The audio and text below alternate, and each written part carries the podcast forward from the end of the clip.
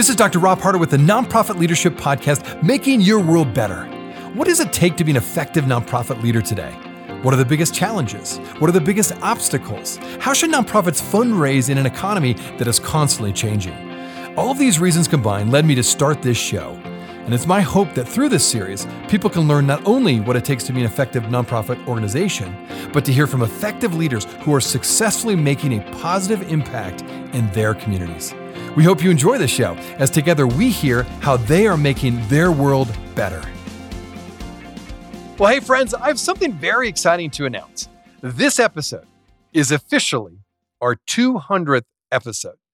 Now, this is truly hard for me to believe. And I remember when I first started this podcast with the encouragement of my good friend Nate Vineyard, I truly had no idea that just after a few years that not only would this podcast be sustainable, but it has grown in fact, now I have listeners in over 150 countries.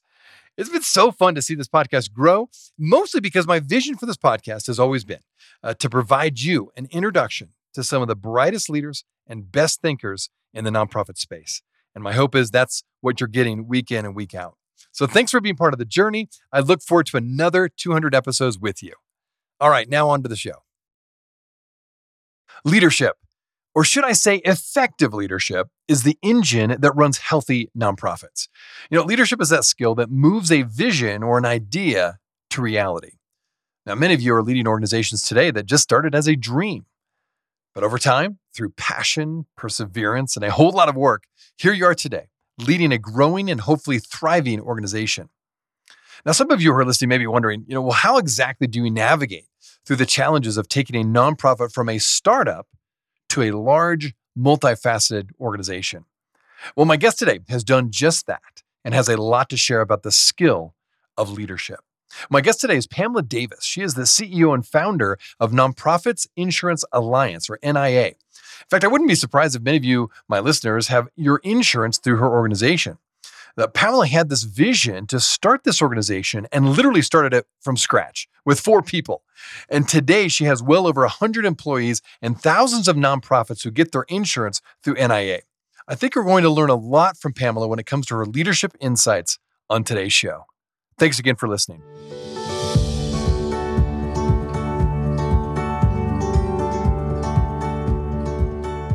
Well, Pamela, thanks so much for being on the show today. Uh, you are the CEO and founder of the Nonprofits Insurance Alliance. And I understand that you founded NIA in 1989 and really as a solution to an insurance crisis that found scores of nonprofits suddenly uninsured by facing steep prices from commercial insurance carriers. And we're going to talk a bit more about what you offer in terms of insurance and how you've really solved that issue. But I thought I'd launch starting with leadership questions. This is a leadership podcast. And, and as it relates to the nonprofit sector, you have a lot of experience doing leadership. And so I thought I'd start with my first question is how you went about seeking out and securing initial startup funding for your organization. Talk about how you went about that and what were some of your first steps of doing that. Well, that's a great question, and it, it in itself could take three or four hours, but I'll try to make that uh, a little bit concise. I also want to say that for me, naivete was actually very valuable because as I look back and I think about what I was trying to achieve and the money that I was trying to raise for this very, very unusual idea, I might have been daunted and said, you know, this is just never going to work. There were a lot of people at the time telling me that this was not a good idea, that it was going to be harmful to nonprofits, uh, and that I really should just try to find something else to do that it was just going down the wrong path. So the first thing I had to do was um, trying to get over those voices, both outside and inside my head.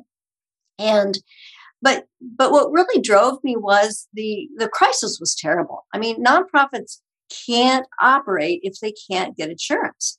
And so I saw all these wonderful organizations that were doing their best, but they couldn't continue with their mission if they didn't have insurance. And so I said, you know, if they're trying that hard, I need to do the same. I need to step up and see what I can do to figure this out. But I hadn't done any fundraising in the past, and I had never worked in an insurance company at all.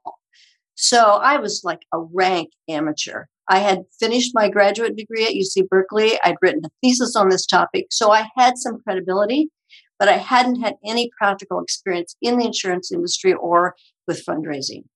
And so, really, I think part of it was just my passion that people didn't feel comfortable slamming the door in my face because I truly believed in what I was trying to do.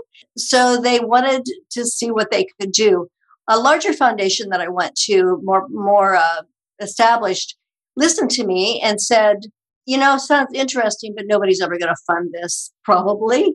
However, you might want to talk to this other foundation, name of a Gerbode Foundation, and really said, if this person, if this organization, if this foundation will fund you, give you some credibility. So, uh, make a long story short, he gave me, I think, eighteen thousand uh, dollars, uh, their CEO, and uh, that got me going to the point where I ended up my next meeting really was with the Ford Foundation, which was a huge step from there. But they had heard about the problem too. They had actually read my thesis. And so I ended up raising about a million dollars in loans, low interest loans, from about six foundations, including the Ford Foundation, and then a total of about 330,000 for actually setting up the you know, paying my salaries, setting up the cost of the legal and actuarial work. And, but all that to say, when we actually, when I was ready to start the organization, we started, I had 40,000 in the bank and a million dollar loan. And anybody who knows anything about insurance companies, that was just nuts. But, but anyway, I think it was my passion actually that kind of won the day. And the fact that there was a major crisis that no one else was coming up with anything else to solve. Well, I learned that as you began to grow your organization, you worked really hard at and were very successful with passing certain bills at both the state and federal government level that really actually directly benefited your organization and not only your organization, but the nonprofits that you were serving. Now, we have had a lot of different guests on this show talk about the importance of working with the government sector, now, mostly in terms of advocacy. Now, for you, it was directly for your organization with a little bit different focus on insurance. But what I'd like to ask you about is you've done a really good job with crafting and presenting these bills to these government entities. And I wondered, how did you do that? But at the same time, you kept the momentum going for your organization. Maybe you could speak to that. Yes. Again, it, it makes me a little bit tired when I look back at those years, but I, I'm glad I did it. Again, I want to say I was just wanting to try to make sure that this organization could survive in the long run. And I felt that there were certain structural things that were really, really important. We are a 501c3, even though we're insurance companies, we're a C3 nonprofit now, but we weren't before. And so I really wanted to make sure that we could hold on to our mission and continue to do what we needed to do for the nonprofit sector in a transparent way. And I felt the best way to do that was to get to become a C3 ourselves so that we were like the sector and not separate from it. So I actually had three bills passed that I have pursued two in California and one in Congress. And I will say the experience between the, California bills and the Congress bills in Congress, and I'm working on another one right now in Congress, completely different experiences. So let me talk a little bit about that. In California, there were two bills. One was to allow us to be tax exempt in California. And it was a little bit of an odd thing. We were made California tax exempt when we started. And then, because of some stuff that went on at the federal level, the California government came back and retroactively revoked our tax exempt- exemption and sent us a tax bill for more money than we had ever made. So that was a that was a wake up call. But working through the state legislature, I have to say, much more straightforward process, a lot more collaboration, a lot of communication, more so, at least in California, between the parties.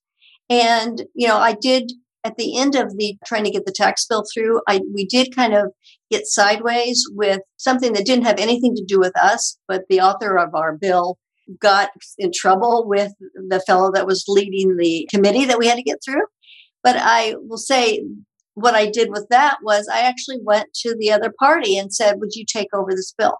In collaboration with the person that was already carrying it. And in fact, it worked beautifully. That person actually took on the bill and said to the person that was uh, threatening to kill it, Don't do it. It's my bill now, and I want to see it through that was a very kind of exciting at the last minute process that was actually the last day of the legislature that happened. The last day. You got it in right at the nick of time, so to speak. And I got a call from the legislator who was actually successful getting it through like five minutes before the session ended. It was by the skin of our teeth for sure. Yeah. Sounds like it. But again, love your perseverance, your passion.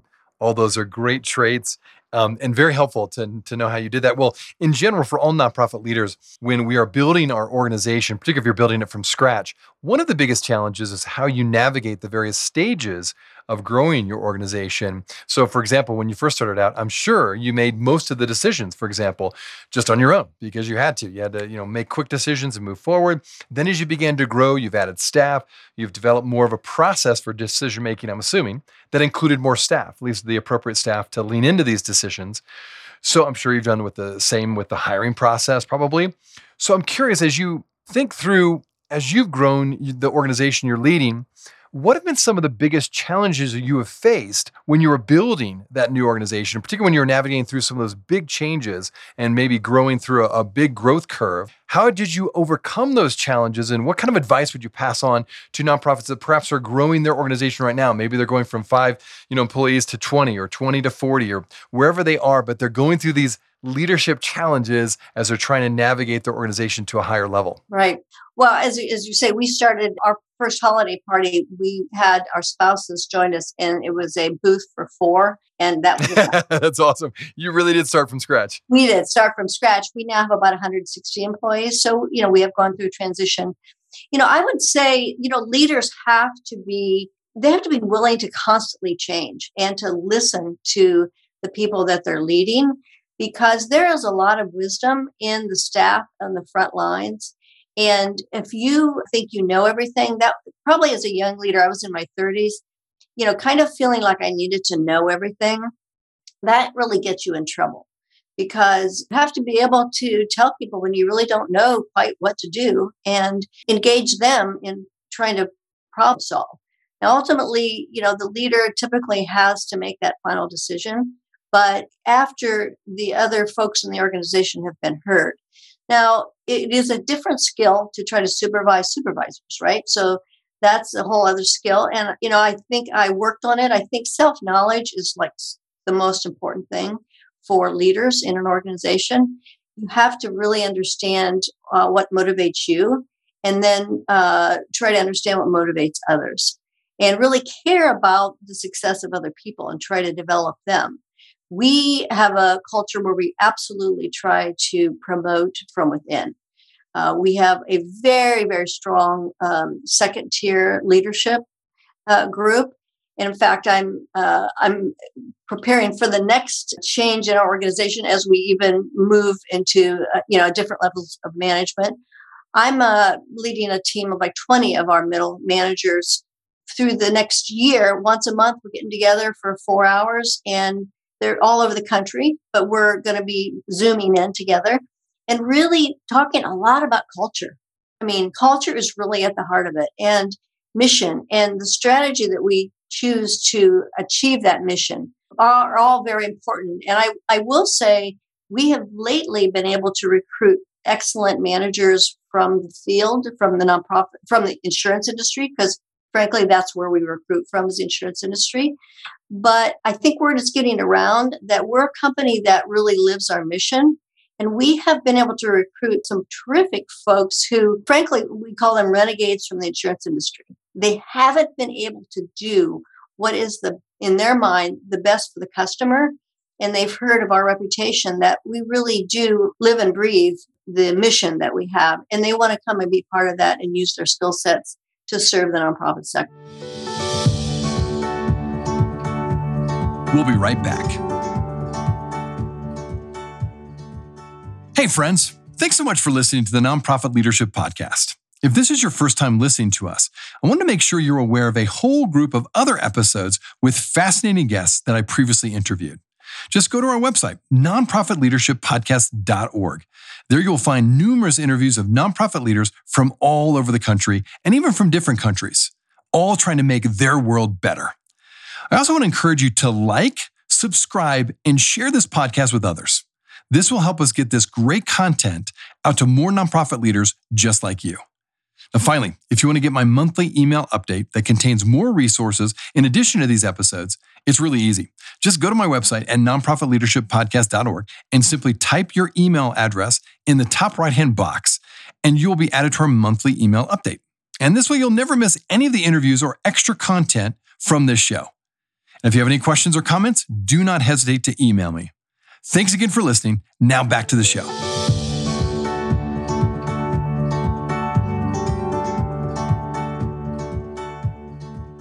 I really like a lot of the things you were saying in there from culture to gathering people together, the differences with supervising supervisors.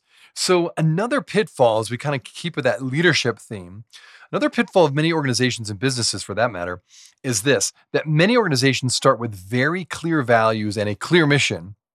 But over time, some organizations can become either so rigid and closed to innovation and change in the name of holding on to their values and their original mission that they become stagnant and they don't go anywhere.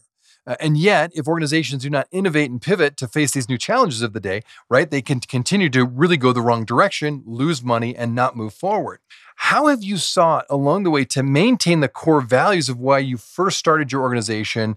And obviously, I'm assuming those are important values and you want them to continue, but at the same time, you've encouraged innovation and creative change along the way. So I actually would like to say that I think some of the rigidity in the nonprofit sector is unfairly blamed on the leadership of the staff, and it very much lives at the board level. And that there are interesting, yeah, okay, that there are some real um, real problems in terms of diversity at the board level and really rigid thinking about the way things ought to be. I'm using air quotes here, and uh, protecting the status quo instead of really giving the people that are doing the work the ability to do what they know is best. And I think that's part of our mission is, you know, we're a cooperative, but I've always believed that nonprofits know what's best. And they have the right, they have the they have good hearts and they're smart. I mean, the sophistication of some of the nonprofit organizations is beyond what most could even imagine. And so for us, it's always about one trusting that nonprofits are actually doing know what they're doing right? So that's the, the bottom line. Nonprofits know what they're doing. But but we do have a strategy statement that is, you know, inspired service and practical products at the right prices, effectively, independently delivered. So that that puts for us, it puts inspired service at the very beginning. That nonprofits have been considered kind of second class citizens in the insurance world. And we said, well, we're not going to just give them, you know, a, a, Model T Ford or something, we're going to give them like the best possible thing that they can have, best possible coverage and the resources. I mean, we're not just going to, you know, make sure that they barely get taken care of. We want to uh, treat them like they deserve to be treated. So yeah, so I, again, I'm a person who thrives on change. I my biggest challenge probably is holding the reins so that we don't change too much. We we tell people who join us, you have to love change. If you don't love change and innovation, you probably won't be happy here. And so we have like a risk uh, and opportunity committee where ideas bubble up from the staff level and then they they get across the organization we get consider them and we adopt them or we so so we value the staff and the the innovation and the ideas we think they know best what needs to get done but we just have to have the right structure in place so that the, the, the risk get raised to us as well as the opportunities so that we can maintain that mission, maintain that culture, but allow within that structure and that culture and innovation to flourish. Well, I love that idea that you have created a culture of innovation. I think that's super healthy. And yet at the same time, like you said, you maintain those core values. Now, building off of that question, another thing that nonprofits can often experience, it's a common experience for a lot of them, is mission drift. And what I found is most often this happens when there's significant funding for some new program that comes their way, but the program tied to this funding is actually not really part of their mission. And yet maybe they're desperate for a little extra funding, particularly if it's a large grant coming their way. And before you know it, if they take that funding and it takes them in a whole nother direction, little by little, or sometimes very quickly, that organization can experience mission drift. How have you navigated around this problem area? And has that been something that you've had to face and really deal with as an organization? Well, thankfully, no, we don't rely on grants, right? So our operations all come from the nonprofits paying for their insurance. coverage. So we really haven't had to, to address that. And sadly, uh, the need for our product has not gone away. In fact, in the recent years, the insurance industry, the commercial insurance industry, has really turned its back on large sectors of the nonprofit sector and they're not insuring them again. So, I mean, you know, I told you we started with a million dollar loan for capital. We now have 275 million in surplus. That's all from nonprofit. That's fantastic. That's, wow. That's all about 700 million in assets overall. So this is just from little, from large, medium, and small nonprofits pulling their resources together and doing what the insurance industry said is not possible and still is saying is not possible to insure certain kinds of nonprofits. I mean, we have the data. We know that the practices that end up causing nonprofits to not be insured are because of the insurance industry and their practices, not because nonprofits are not well run or not well managed or not insurable. That's so interesting. Well, let's talk a little bit more about NIA.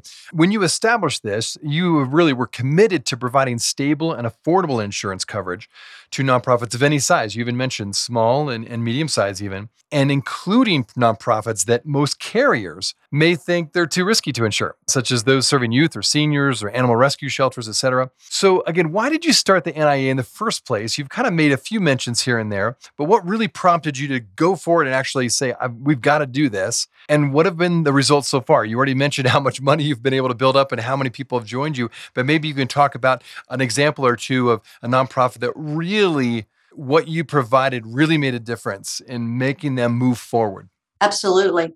So, first of all, my motivation really was I wanted to use my business talent to really improve our communities, including the natural world. I mean, so nonprofits, in my mind, spend a lot of their time fixing problems that are created by the commerce in the for profit world.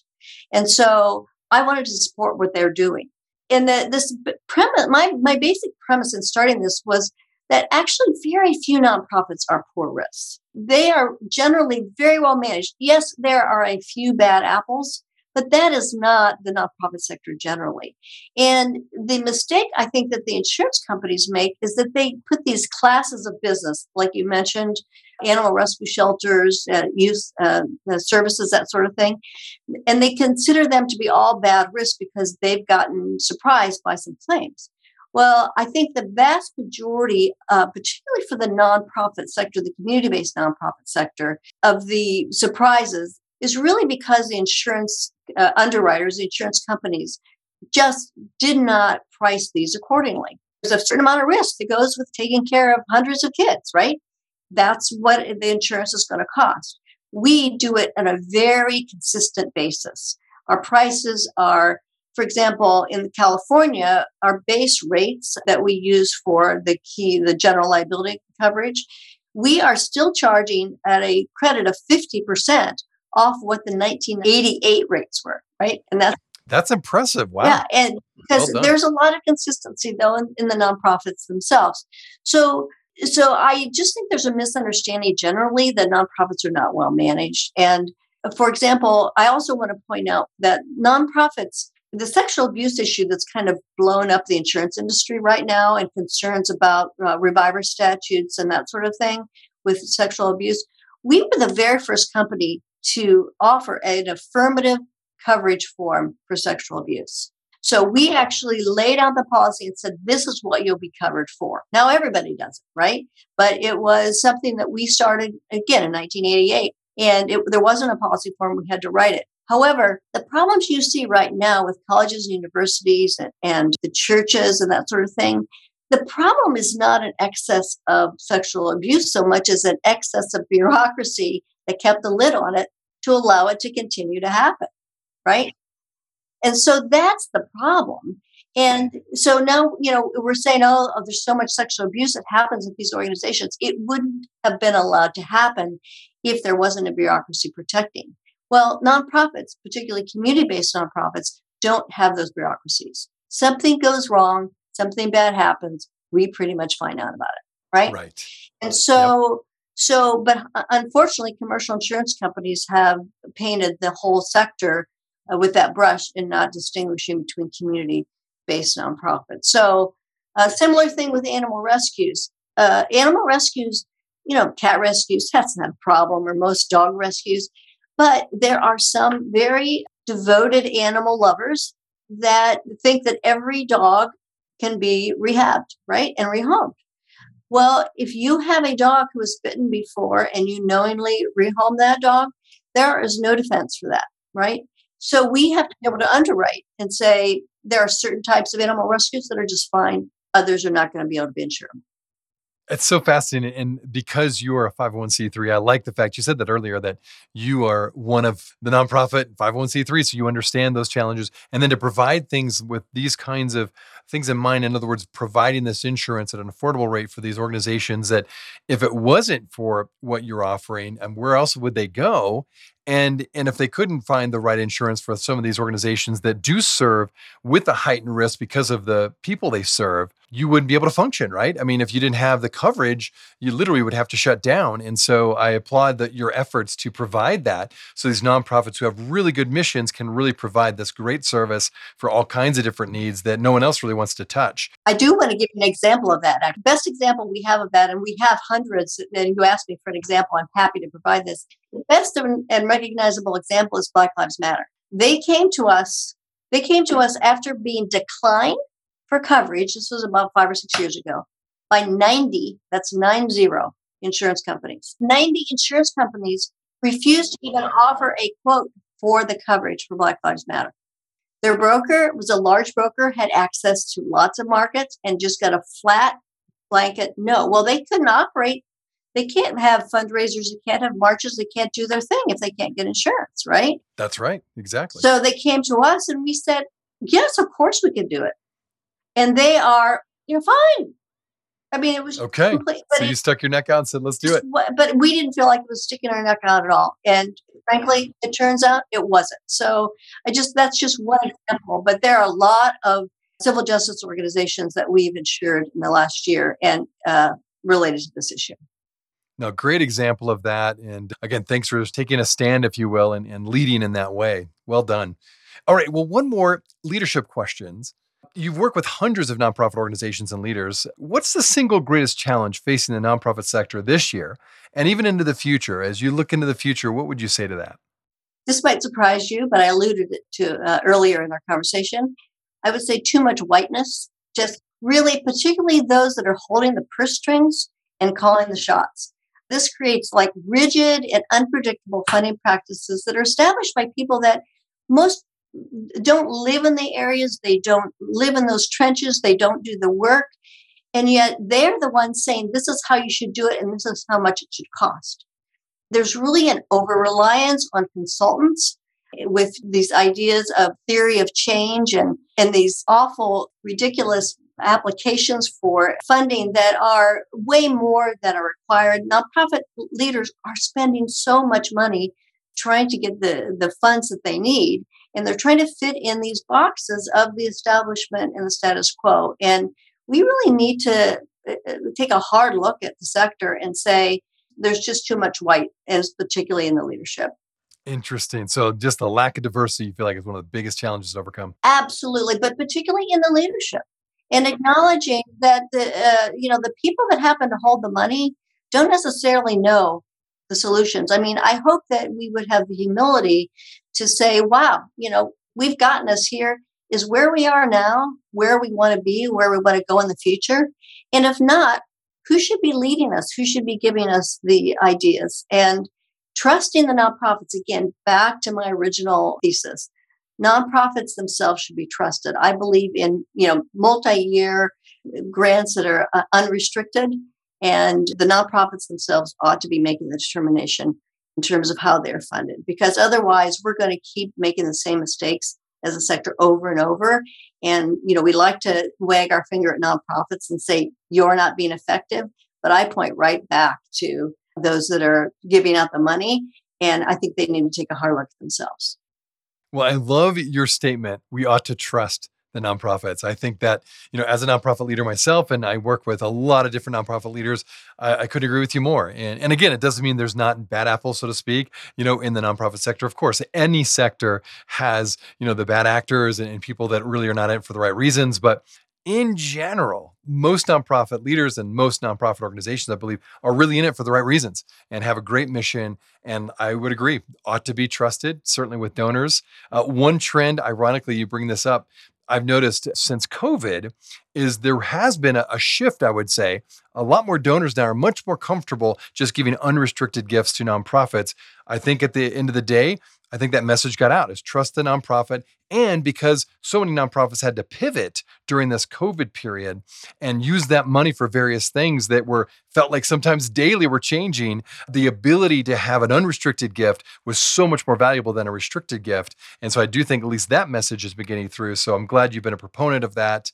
Well, for my listeners, could you tell us how can people find a little bit more about your organization? Of course, there may be some people that don't have a good insurance plan and they're shopping around. So maybe they want to find out more about what you offer and maybe want to find out a little bit more about you. Where would you send them?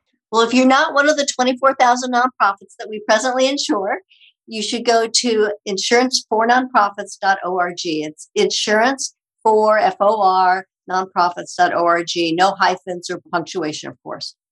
Excellent. Well, again, thank you so much for taking time. Thanks for what you've done. And I love some of the leadership principles you've shared today because, Pamela, I think there's a lot of people out there that have a passion like you had so long ago and they want to build it. And maybe they're not at 116 with your employees, but they're moving that direction. And so thank you for sharing your insights on the show today.